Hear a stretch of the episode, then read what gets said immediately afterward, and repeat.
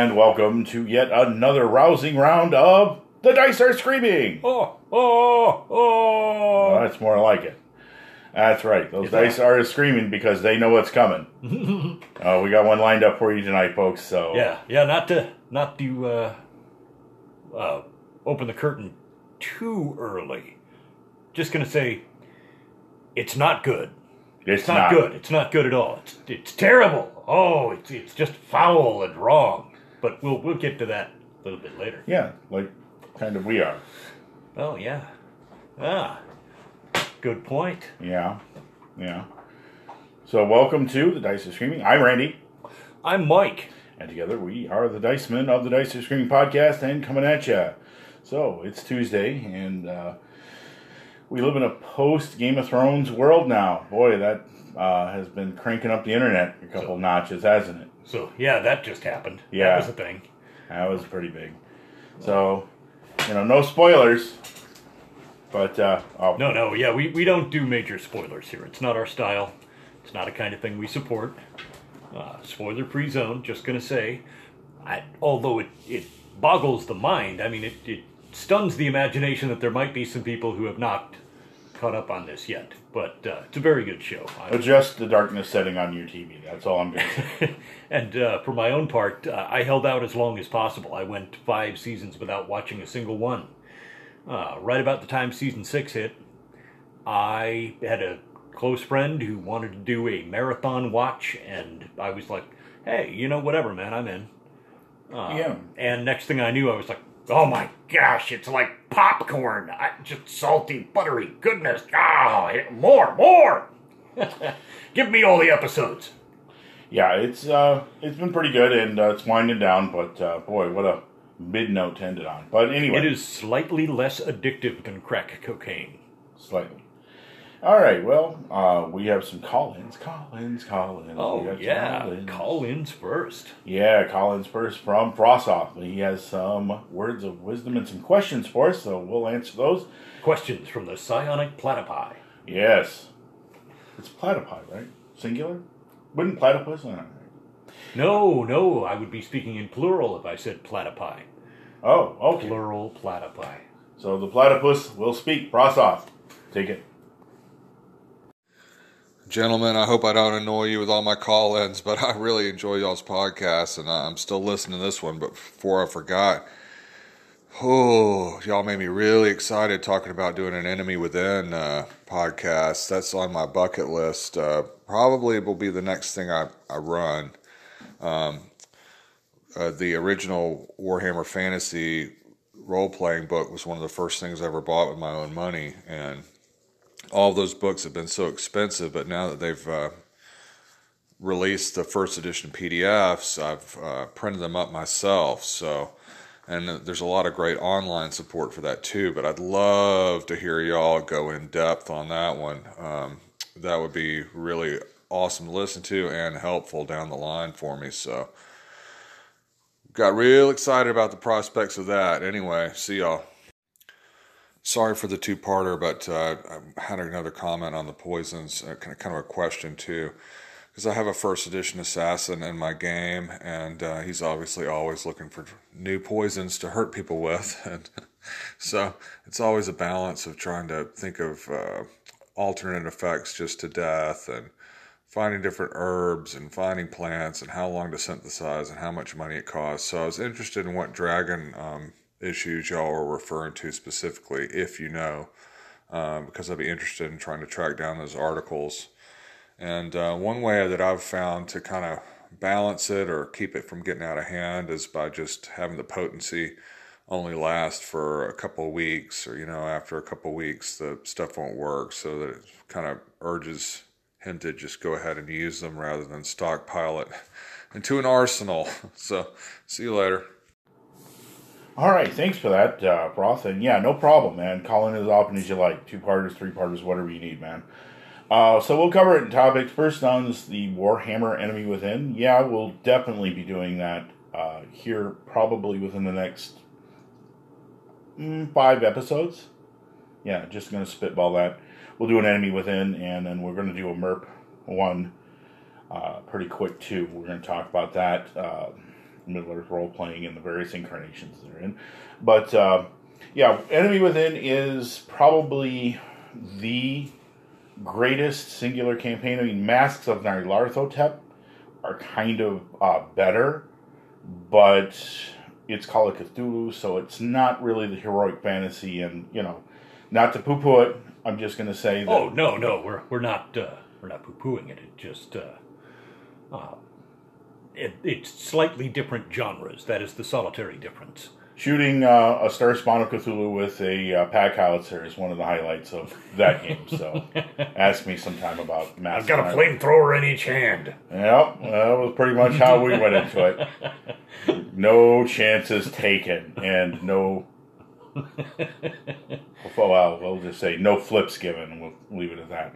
All right, yeah, but uh, definitely uh, we will be covering Warhammer. It's one of our favorite games, and uh, you know, uh, Enemy Within's coming out again. So uh, with a Yeah, director's cut, man, that's We gotta do a dedication to that. You Yeah. know, that it, it's just so timely. Plus, just lots of amazing things on the plate lately with the Salt Marsh module. Uh, yeah. There's just man, there's just so much stuff to talk There's about that we're just yeah, we're drowning in topics. We're drowning in topics uh, with without uh, you know dry land anywhere in sight.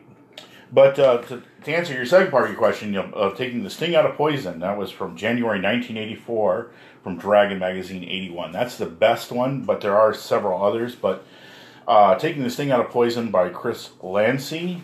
Now, uh, what was it? Charles Segui Yeah, did the first article. Yeah. Back in uh, is Charles Segui's. Um, that was reprinted in uh, Best Dr- Dragon, Best of Dragon number two, but it was from December ni- uh, 97 and or, uh, uh, 1979, December 97. Yeah, 1979. And then uh, also uh, Larry DiTillio. You remember him? Yeah, he just passed away here. Uh, Oh no. Yeah, uh, wrote a lot of stuff for uh, Marvel and uh, cartoons and movies. So yeah, this guy. also did a poison article for yeah, poisons, the toxins of cerulean, and uh, that one you can find that in uh, Dragon of March '82. But uh, definitely speaking, the most authoritative one is uh, Chris Lancy's uh, January 1984.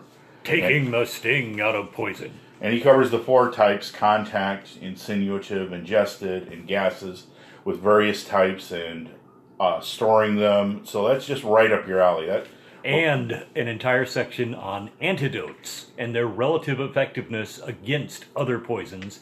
And bonus, a section on monster venoms and the opportunity to recover them. Yep, exactly. Oh man. Yeah. I mean it's just a it's a cornucopia. I- yeah, it is the best one, and we have a photocopy of it just so that we don't have to lug around a hundred issues of Dragon or uh, look yeah. up on PDFs. any issue of Dragon that you lug around in a DM satchel uh, every week will get destroyed. So uh, the photocopy was the best way to go to make sure we had a, you know, transit uh, copy for authoritative poison usage. Yeah, But hey, I mean, what can you expect less than that from the double strength Shirley Temple cocktail of Oh. gaming podcasts? I'll have a Shirley Temple. Dou- make it a double. Yeah. Oh, it's like a big squirrel. Ah, or a blue motorcycle. Yeah. All right. Well, I hope that helps you out, uh, Frost. And uh, so, uh, with that, we're going to get a little bit of the teaser topic, and then we'll go to a break and be back with the main part. But tonight, uh, in the vein of Oh, our- yeah, right in the vein. no pun intended. Uh, No, no, no, don't worry, I'm not going all Trainspotting on you. Oh, great. uh, yeah, in the vein of what we're talking about, uh, we're going to talk about evil campaigns. Yes, this is the, the evil foulness of which we spoke earlier. Uh, there is an art to it. It It is fun and rewarding. A lo- lot of DMs do not uh, have any truck with an evil campaign. Uh, it's an image issue. It's also a player control issue. There, there are problems that come with running an, e- an evil campaign. We're gonna kind of parse our way through some of those and hopefully kind of thread the needle and show that it can be done and it can be done well and it can be just amazing. Right. So uh, stick with us after the break, and we'll be right back after these messages from our sponsor. Okay, and we're back after the break. Thanks for putting up with us. And so we're going to turn to the topic, but just again, thanks to Anchor and all their fine work on making this an easy to use app. So make sure you check it out. Oh, heck yes. For those of you who are just podcast listeners, I, you know, give some thought to picking a favorite topic of your own and, you know, go ahead, crack open Anchor FM, make use of it. It is astonishingly easy. Mm-hmm. Well, speaking of astonishingly easy, it's going to be astonishingly easy for us to not fail at being evil tonight. Ha ha ha. Oh man, the the perils of evil campaigns. Let's just let's start off on the, the sour note, okay? yeah, okay. Let's let's start off on the sour note, which is evil campaigns have a lousy reputation from back in the day because every single gamer worth their salt at some point or another we've we've gamed at a table with somebody who munchkins or power games and wanted to play an evil character in a campaign that wasn't dominated by evil. And this puts the DM in a super awkward position with one person who's a total loose cannon, uh, no party cohesion, uh, aggro moments between players, uh, threats, mayhem, and, you know, that's with and without the dice, you know, both in game and meta game. Uh, Yeah, you get these conflicts. So, yeah, there's perfectly legitimate reasons to be wary of evil campaigns. I'm not going to take that away. Yeah, and specifically, um, and just a segue off that, what Mike said is pretty much the core uh, attribute is that it's power gaming, and the most power gamed character out there was the anti paladin, which you know, call it Blackguard or uh, a Dire Avenger or whatever you want to call it. It's still the same thing. It is uh, a trope, and it's stuck with D and D, much like the Assassin through the various incarnations and editions but it kind of em- let people embrace that dark moment where they were more powerful than just about anybody else and had very few rules.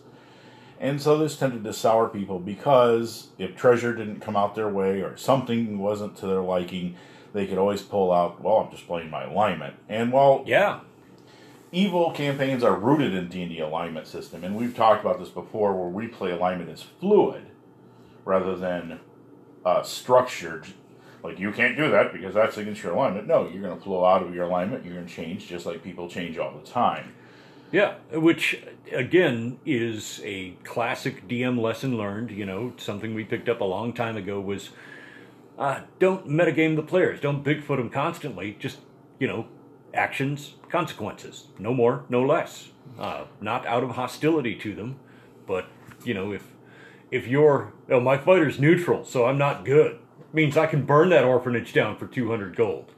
Uh, dude, that is extremely evil. You heard what I said. okay, Mr. Neutral Evil. Yeah. What do you mean, neutral evil? you heard what I said. Yeah, exactly. and that's how you play it. Uh. So you get people together and you want to play a game you want to have fun. And the last thing you want to have is some creepazoid coming out and backstabbing everybody, poisoning their wineskin and slitting their throats in the middle of the night and justifying it by, well, I'm evil.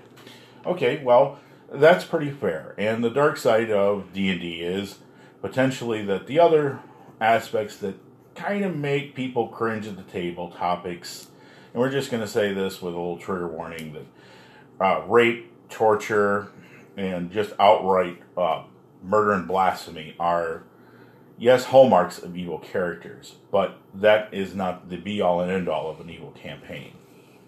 Yeah, it's uh well, there, there's not there's nary a virgin left in town, and all the temples are burnt to the ground. When I'm finished dunking the mayor in the cesspool, he'll finally give up the keys to his treasure chest.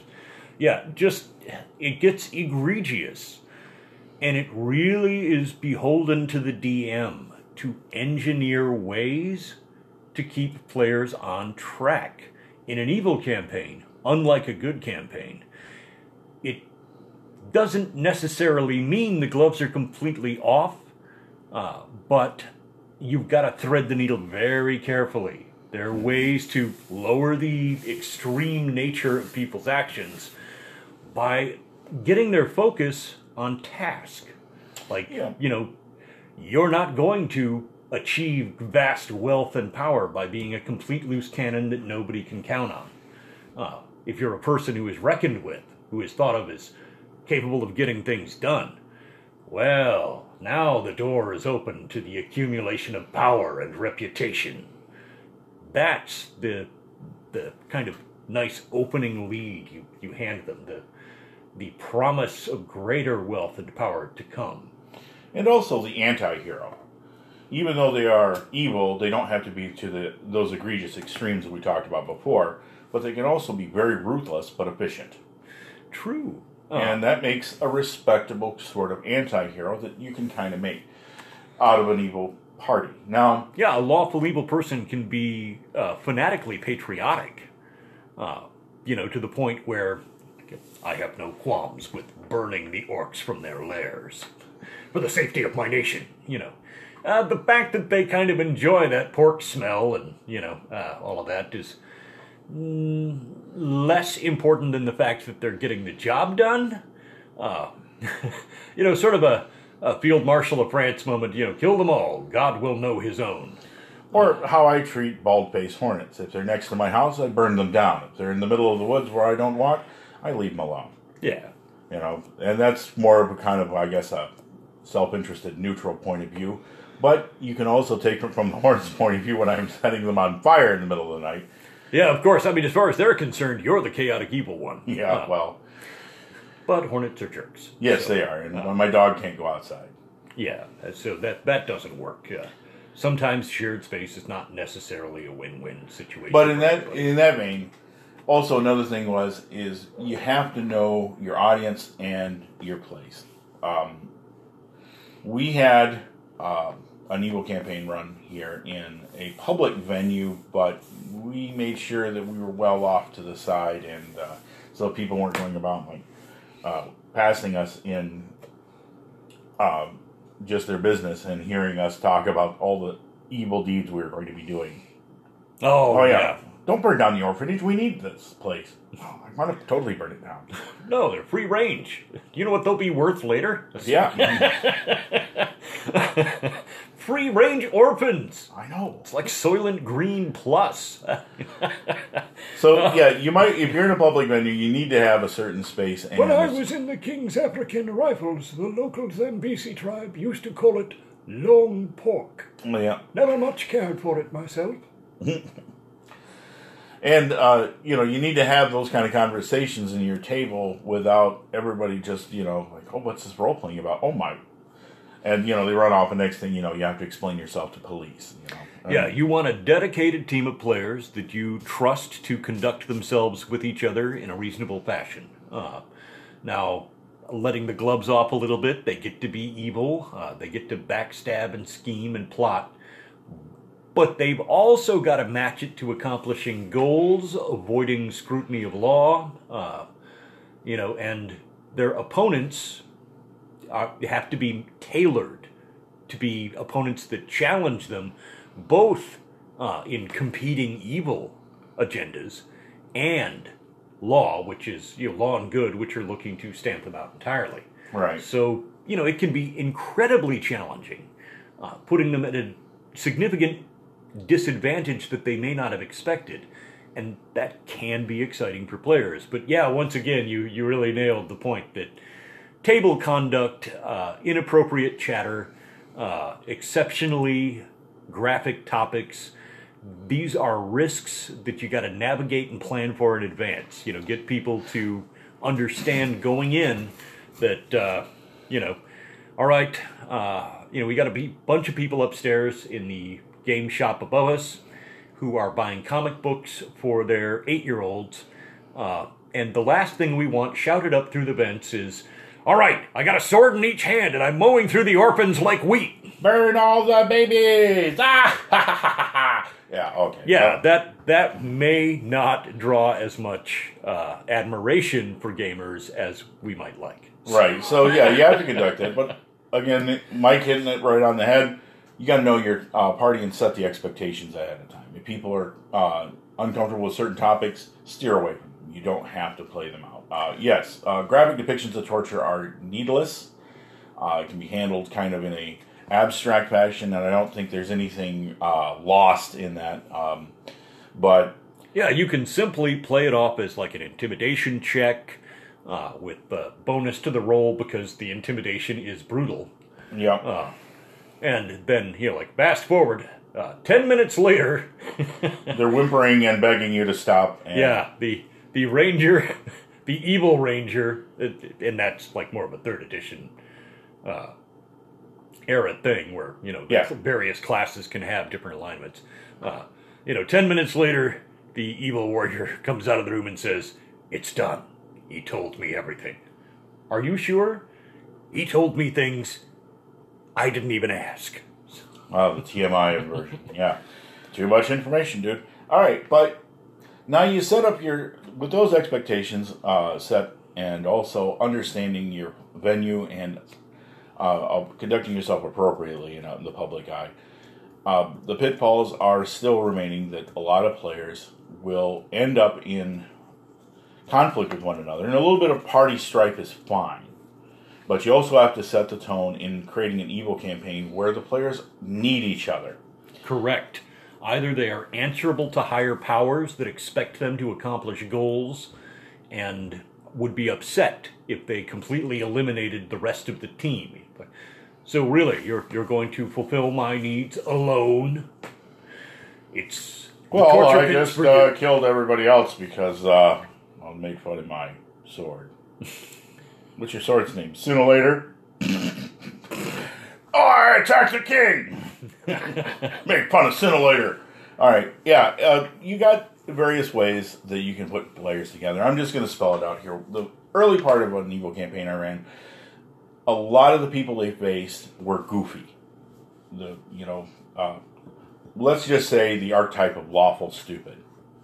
And that helped kind of break the tension. So they were fighting kind of these inept goons of good who were self righteous, pretentious, and often hypocritical.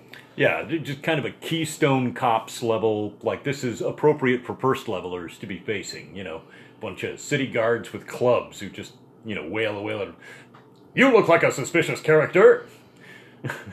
I'm taking you in on suspected suspiciousness.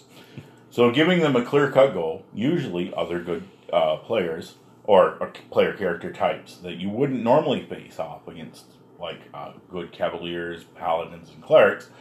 You know, you know, some DMs say like, "Oh, I really like the causes they espouse and the uh, the deities they represent." So I'm really leery about sending uh, characters to kill them. That was one of my big complaints in- on a few games, but uh, a little bit of uh, time has passed, and I found ways to make that a little bit more palatable. Is that the fact that if you really have a lawful good religion, like you respect a lot, and you know you play that up in your main campaign, here's a time to take and kind of redress it up in the form of a hypocrite or a person who may not necessarily be breaking all the tenets of their alignment and deities' uh, charters, but also they're really just uh, inept and uh, selfish and pretty much self-serving. Yeah, they're just way into the image of good. I mean, and theoretically, they walk the line. You know, they they do the deeds, uh, but it doesn't seem like their heart is in it. You Yeah. know, you never, uh, other than a grandiose public gesture uh, towards charity, you never see them, you know, just happening to wander down the street anonymously, cloaked, handing out silvers to you know beggars with no legs. Uh, no, they're they're all about the showmanship and the attention.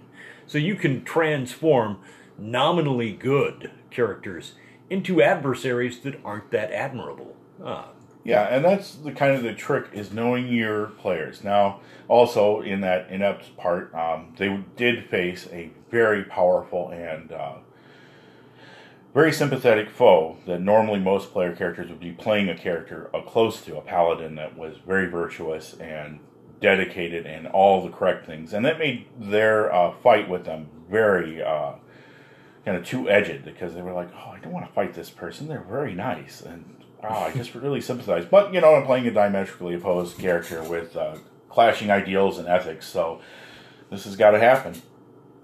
Uh, and then there's the mercenary factor, which uh, rather than, like, say, for instance, the lawful evil person with a cause, Right. or the chaotic evil person with no cause, no purpose, just, you know, uh, Heath Ledger, Joker, you know, I'm here to watch the world burn. You know, neutral evil uh, affords a lot of opportunities.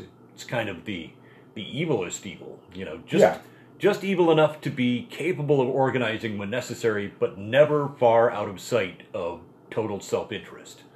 Uh, lawful evil can have goals far above the self, loftier ideals, Right. I things that they they hold dear as principles that bind them. That you know, like well, it restricts my actions. Uh, neutral evil has none of the above.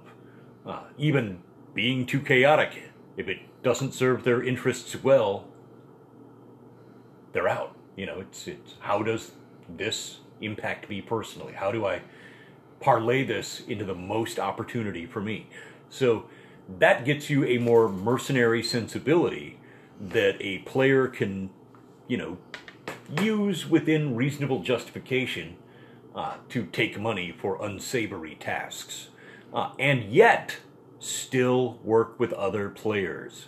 So you know, it's it's a nice medium ground. Right, and that kind of provides also like with a mercenary group, it provides a commonality of purpose and a need for reliance on one another. I mean, you need healing. understanding teamwork that you know like uh, we got to have the healer healing and the tank tanking and you know the DPS mage blowing them up getting the team dynamic instead of being an absolute and unredeemable lone wolf uh, opens doors for evil campaigns to still prosper without the players devolving into mass player on player combat Yeah, and also uh, an interesting factor in playing an evil campaign is you can tend to make pacts with other evil char- creatures and uh, monsters that you normally wouldn't have any association with. Uh, like, for instance, uh, with demons and devils, you might have a very evil cleric be able to deal with them one on one, or at least to reach some type of accord. Of course, they'll never treat them as true equals, but they will treat them as allies and potential servants. Yeah they, they see them as long-term investments So that's an uh, unusual thing, but things like a Manticore, where you know no paladin or ranger would suffer one to live long because No. they're rapacious and uh, just they're constantly hungry and they kill just for the sport. Oh yeah, that would be like savage cruelty. Uh, But you know, a evil ranger or other uh, character can try to make a, compact or reach an accord with it for treasure and or loot because they are greedy. oh yeah, and if you're strong enough to cow them, uh, they might actually relent and consider being a mount. Which you know, uh, man, riding your manticore into battle is nothing to scoff at. There are opportunities an evil campaign affords you as a player that you're not really going to get anywhere else. Right, and that's what you're really looking for is not just to be cruel or sadistic or heartless. Or, You're looking to open the doors for opportunities, uh, deal making, schemes and plots, uh, moral conflicts that are different. Like, for instance, accidentally winding up doing something good. Yeah. Oh, no! Oh man, I did something good. Oh well. Oh, How do I turn this around? Oh, I know. It'll increase my public image. yeah. What do you What do you mean that like I accidentally caused that old couple to keep their farm? Oh, Yeah, well, I can turn this around, you know. I didn't know that lawful good banker was going to foreclose on them this week. Now I've saved their life. Oh, oh, the ignominy. Yeah, but, you know, also making uh, their adversaries more evil and reprehensible than they are. Also, yes. Um, and there is such a thing as evil versus evil, which I, I brushed up against that before, but it's a super important point to, to hammer home. In an evil campaign, the players may imagine themselves as being top tier predators in a world of prey. Oh, far from it. Uh, when you begin any campaign, you're the low levelers, and the world is a complicated place evil does not share well with others. Uh, and that having been said, some teamwork is necessary to accomplish goals, but there may be teams other than your own with agendas that do not match your patrons' agendas. And you will be capable of pitting your players against competing evil.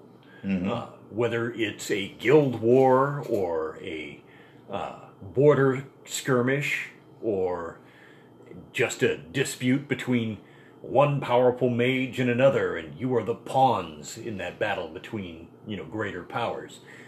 It can be anything. But while they're also competing with evil, no one lawful or good, or, well, you know, any form of good, no one good is their ally. So instead of, you know, the standard campaign issue where, you know, evil is our enemy, but all who are righteous stand beside us, you have no friends. You have no true allies. You have moments of convenience where people are willing to work with you to accomplish goals, but they're not trusted pals. They're not going to go out on a limb. They're not going to throw you a freebie like, oh, hey, you did a great job. Here, have some free healing potions on top of your bonus treasure. You get exactly what you bargained for Yep. if you have the strength to make sure the deal stays intact. Deceit and blackmail are the tools of the trade of the evil campaign, and you should fully invest into that. Um, also, remembering that if you, your players get too far out of line, they walk a fine line of serving a greater evil power. As long as they're successful, no one really matter, but or care about what their misdeeds or missteps are. But if they fail once, their enemies will come out and take action against them, and also their potential patron or patrons Oh, yeah. they- will uh, then freely uh, disassociate with them or even execute them. disavowed.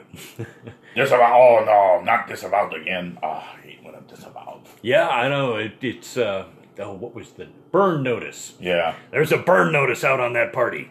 Nobody will touch him with a ten foot pole. Yep. So failure is even is less of an option than is in a good campaign where like if you fail on a quest, most of the time you can return like, well, we failed, we were outmatched. And, The goody two shoes. You're like, well, that's what goodness is. It's forgiving. We'll forgive you. not so in the evil campaign. No, no, do not look for sympathy. Oh, wow. Looks like you guys really had a tough time in that dungeon. One of you petrified, another one lost three levels, and uh, one of you came back here without a leg. Man, that's a tough break. I heard there's some beggar slots open in town, and hey, there's room for a statue over by the wall, so we'll park your buddy over there. Yeah. And all the people you uh, betrayed and lied to will remember the slights against them and come forward. Yeah, which is uh, you know, a tough break. That that is another hard lesson for players running in you know running in an evil campaign. Uh, nobody forgets getting hosed. Um, Yeah, so while players can use blackmail and deceit and all sorts of treachery, long memories abound. yep, and you just can't kill everybody. No, Because that leads us to the last part is a lot of people think, well, I'm evil, I can just do anything I want.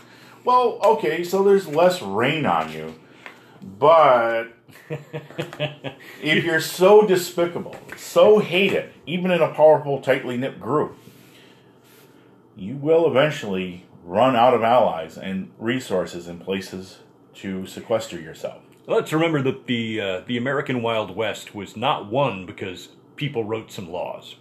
Uh, it was run because they dry gulched everybody as they were coming into town. That's blasphemous bill. Somebody put a bullet or a rifle shot into his head from about a half a mile out. One of the most dangerous gunmen in the world.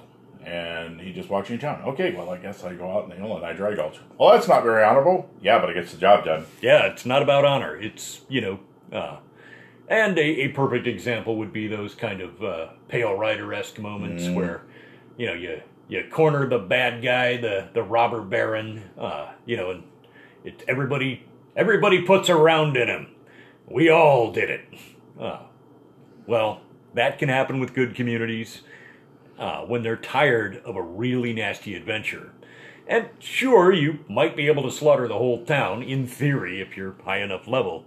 But odds are, if they got the drop on you and there's a very large number of people who are honked off and they got a few levels of leveled personnel of their own, uh, they're at the very least going to make sure you don't have a safe place to stay anymore. And when you run out of safe places to stay, wow, D and D is a far more hostile universe when you're all out of towns to go heal up in, and there's not a temple in town that'll take you in. Yep, but I hope you have your uh, your party cleric in good uh, standing with you and his deity. Yeah.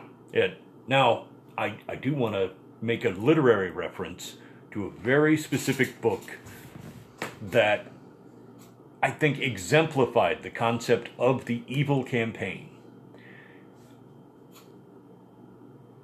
Villains by Necessity by Eve Forward. Classic book. Uh, very, you know, D&D esque in its sensibilities. Uh, the world is ending in a tide of light as all the portals to the planes of darkness and negative energy and evil have been closed off one by one, and the forces of good do not see this as a problem. This was their stated goal all along. They were doing what they were supposed to do, defeating evil, uh, ending those terrible dark gates that funnel in evil energy and fuel monsters and wickedness. Uh, meanwhile, they're also brainwashing citizens who have been convicted of evil crimes, people who are robbing and killing and all of that. Uh, and slowly but surely, the tide has shifted until there is so little evil that the balance of the world is thrown off. And light is spreading at an exponential rate. Ultimately, it will create a world completely sublimated in light, and everything will be obliterated. Now, the only person who has really figured this out is an ancient druidess who fought in the original wars between good and evil. Uh, and the druids fought on the side of good first, and then later, when evil was in danger of being wiped out, turned camps and started fighting on the side of evil, because it too is a part of the balance the druids protect. And so this druidess gathers about her a diverse company of persons who are irredeemably evil. The you know cannibalistic sorceress, uh, whose under earth race uh, has little patience with uh, the surface dwellers. The out of work, out of luck assassin, uh, and his occasional job pal, a amoral rogue. And I believe there was a centaur that wanted to be a bard, and a black knight sworn to silence. And so this, this company of miscreants and never-do-wells and evildoers wind up with the unenviable task of being pursued by the forces of good while they try to reopen one of the dark portals and release evil back into the world, not only enriching their own lives, but saving their butts and their planet in the process. In that book, you can see the interplay as characters oppose one another uh, and frequently issue threats, uh, have considerable complaints about their lot over who is in charge at what moment and who has the upper hand right now and gets to tell people what to do. Uh, but they manage to get it done. And that book is like a literally a one volume education in here's what an evil campaign could be, where it is weirdly heroic uh, as the villains save the world from total destruction, but for purely selfish, egotistical reasons. And that's the thing is that when you create an evil campaign, just like that book, you've got an idea of how to unite the players and give them specific goals so that they don't spend all their time just murdering everybody they come across and give them a specific purpose to fulfill. And that's what players really want. It's not necessarily that you, they want to, you know, do all these cruel, terrible acts. It's that they want to have fun and experience something different. So the next time uh, you're thinking about a campaign, think about an evil one, and think about the terms that we talked about in here of yeah, set the parameters, uh, create challenges that are unique to evil characters. Uh, opportunities as well. yeah, opportunities for profit and, and gain, uh, and good, sound reasons for teamwork. And I think you'll enjoy it. But uh, if it's not your cup of tea, hey, that's fine too. No, Uh, no. Nobody, you know, and especially Not saying you got to. I'm just saying that it's it's one of those options that are out there that it, everybody should have the experience at least once. Yeah, even if it's just playing a group of ne'er do wells with ambiguous morals who work for just coin and are very, very neutral in the fact of what they will do. Oh yeah, I mean, you know, we we touched on the evil campaign as a core concept, but there's no reason the all neutral campaign can't fall into a similar category where, you know, hey, they're a little less ruthless, but they're certainly not bound by codes of honor that inhibit their every action. We're not to uh, dally about this title too much, but it is a Shades of Grey campaign. Yeah, it is. There are infinite number of shades of gray where all the options are on the table, and you know, instead of being hamstrung by alignment, uh, you're actually hamstrung by the world. Yep. Which is just as much as alignment. But, well, we've worn out your ears and probably your patience, so we're going to wind it up here. As always, if you have any questions, comments, concern, you can contact us on our Facebook group, The Dice Are Screaming, on Facebook, as well as on Twitter, where I'm at Death Hand Gaming. That's D E T H A N D Gaming.